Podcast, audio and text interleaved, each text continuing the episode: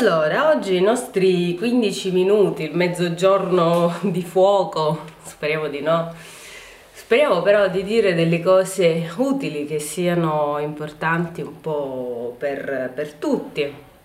Tanto ricordo, noi siamo in collegamento su uh, Facebook, su Instagram e quindi in diretta, quindi io intanto faccio un po' di chiacchiere così, giusto per iniziare. Ma andiamo subito un po' al all'argomento che ho visto che è interessato, interessato molti.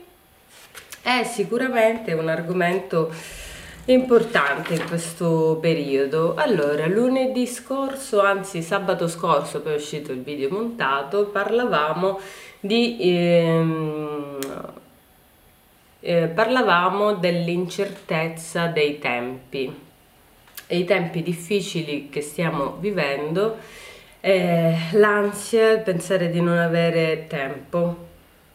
Quel giorno stesso, oh, così chiacchierando, è venuta l'idea dell'impotenza ehm, um, appresa, il concetto di impotenza appresa.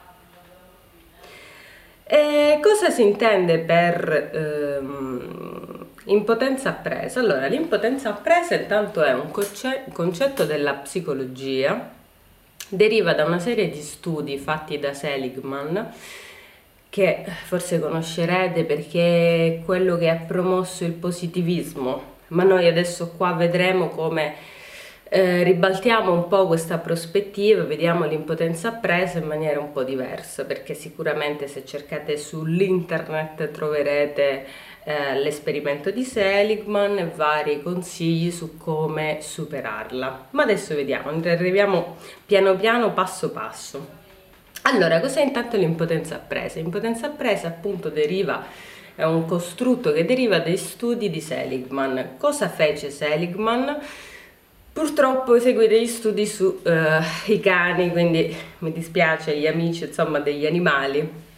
Purtroppo si faceva si faceva ai tempi così e quindi eseguì questi esperimenti sui uh, cani, li divise in uh, tre gruppi, alcuni dicono due, altri tre gruppi. Di solito però questi esperimenti, siccome si ripetono per poterli falsificare, è frequente, quindi magari varia un po' la situazione, però lo studio è sempre lo stesso. Sostanzialmente mettono il primo gruppo di cani in uh, una sorta di stanza divisa, separata in due parti.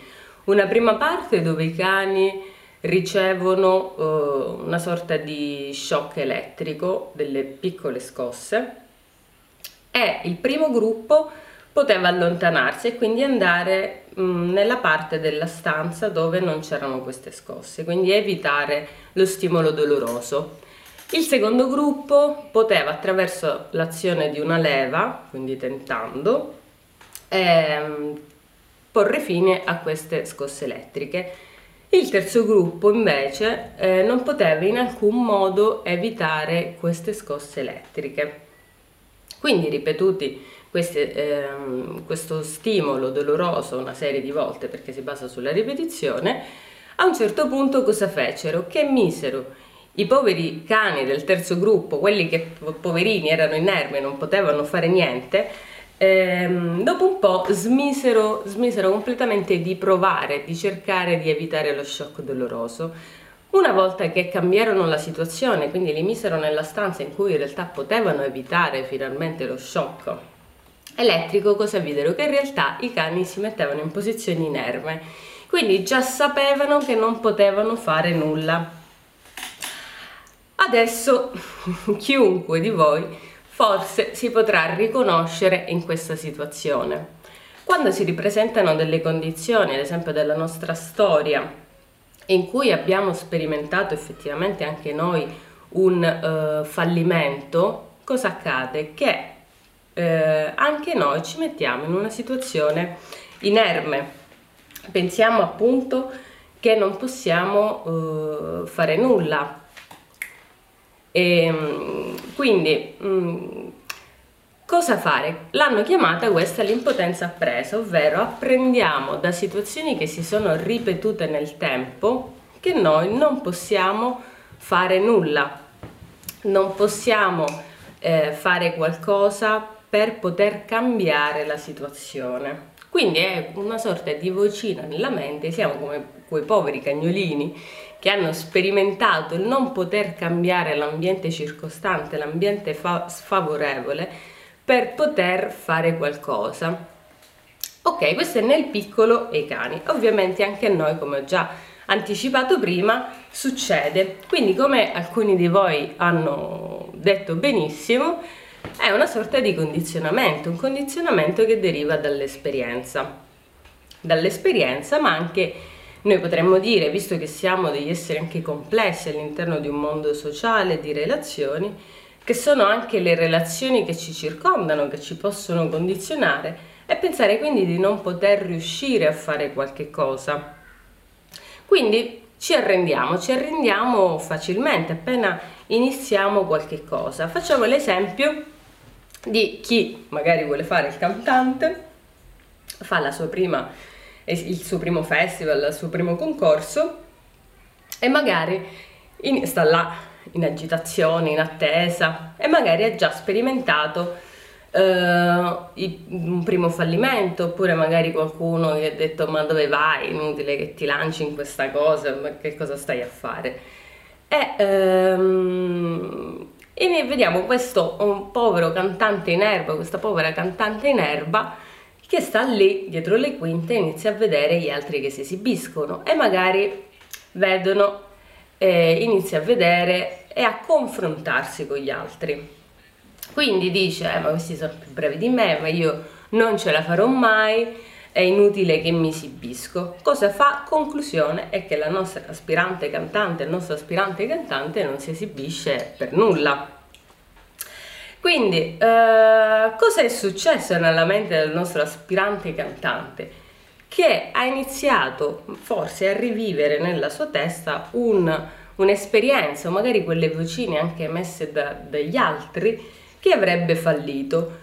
Quindi è più facile, diciamo, uh, non provarci nemmeno che provarci e fallire. Perché dico è più facile? Perché a un fallimento subentra ovviamente una mh, mm, frustrazione, una profonda frustrazione, il fatto di non essere riusciti in qualcosa. Il fallire infatti è un'emozione, eh, diciamo, terribile, è una frustrazione che dobbiamo imparare a sopportare. Quindi che facciamo? Noi cerchiamo di evitarla. Perché? Come facciamo a evitarla? Ci basiamo su delle esperienze passate. Quindi la nostra mente ci ha detto tu hai già fallito in quella situazione, inutile che ritenti perché soffrirai di nuovo. Quindi in realtà ci vuole, tra virgolette, proteggere. Ci vuole proteggere da un fallimento che ci causerà uh, un abbassamento dell'autostima, una profonda sfiducia in noi stessi che riapre poi quella ferita emotiva che magari si era già sperimentato da piccoli. Chiunque di noi infatti ha subito qualche cosa, qualche trauma, nessuno ha una vita lineare e semplice, tutti ce l'abbiamo. E come dice Jordan Peterson, Peterson se voi siete fortunati e non l'avete ancora avuta, l'avrete. Così giusto l'ottimismo. Ma a proposito appunto di ottimismo, il, um, lo studioso, questo Seligman di cui vi ho parlato all'inizio, ci dice come superare l'impotenza appresa. Io qua ho dei dubbi perché Seligman fa parte della corrente positivista, ecco io un po' me ne, me ne distacco, non ne sono totalmente convinta e lui pensa che l'ottimismo aiuta a superare. Cosa dice? Che il pessimismo attribuisce la colpa a se stesso, eh, l'ottimista invece agli altri, quindi lui, è, è, la persona è figa e gli altri invece sono quelli che hanno sbagliato, non ne capiscono nulla. Ok, questi entrambi, tutti e due sono meccanismi di difesa, non c'è uno giusto o uno sbagliato Uh, sono dei meccanismi di difesa che si, si, apprendono e ci aiutano sempre a proteggere da um, un'emozione negativa. Ma uh, quindi qual è la, la, soluzione? Ecco, come al solito io dico sempre soluzioni così, prescrizioni adatti a tutti non ci sono. Quello che noi dobbiamo cercare di fare è di interrompere questo circolo vizioso che si è venuto a creare. Ovvero, ho sperimentato un fallimento, un, un trauma, uh, un imbarazzo, anche situazioni imbarazzanti possono essere traumatiche e quindi ci fanno chiudere in noi stessi e sentirci quindi inermi di fronte all'evento. Quindi cosa si crea? Ci sentiamo impotenti, ovvero non possiamo fare nulla per cambiare. Si crea quella credenza che che questa esperienza si ripeterà, questo nuovo sentimento si ripeterà, cercheremo quindi di evitarlo e mh, mm, la nostra soluzione sarà quella di non provare mai.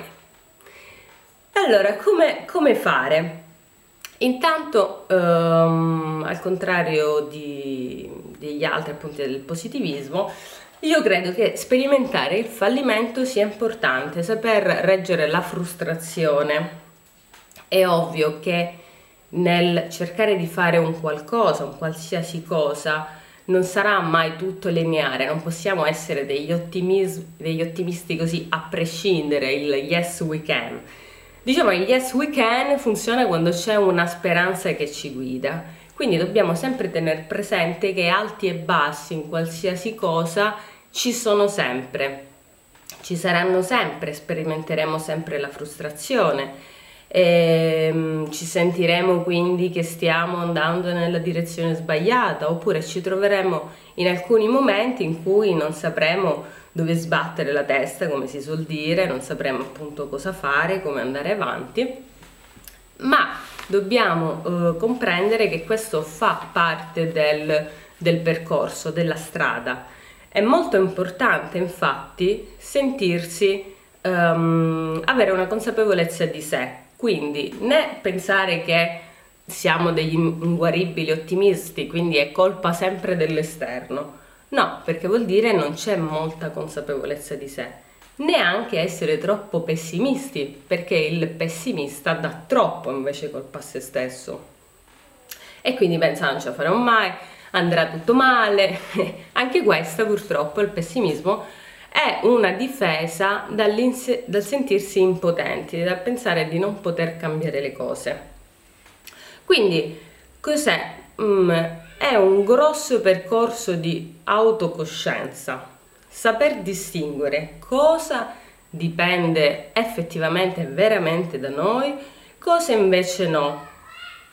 Quindi ogni volta che intraprendete qualcosa di nuovo e sentite quella vocina nella testa, quindi ehm, aprite bene le orecchie perché abbiamo sempre le vocine nella testa che cercano di proteggerci eh, ma in realtà poi ci stanno magari sabotando, dobbiamo capire qual è la storia dietro quel pensiero, ovvero perché c'è di nuovo questa vocina, ho sperimentato uh, lo stesso fallimento, cosa è andato male quella volta, cosa posso fare, perché c'è questa vocina nella testa che mi suona.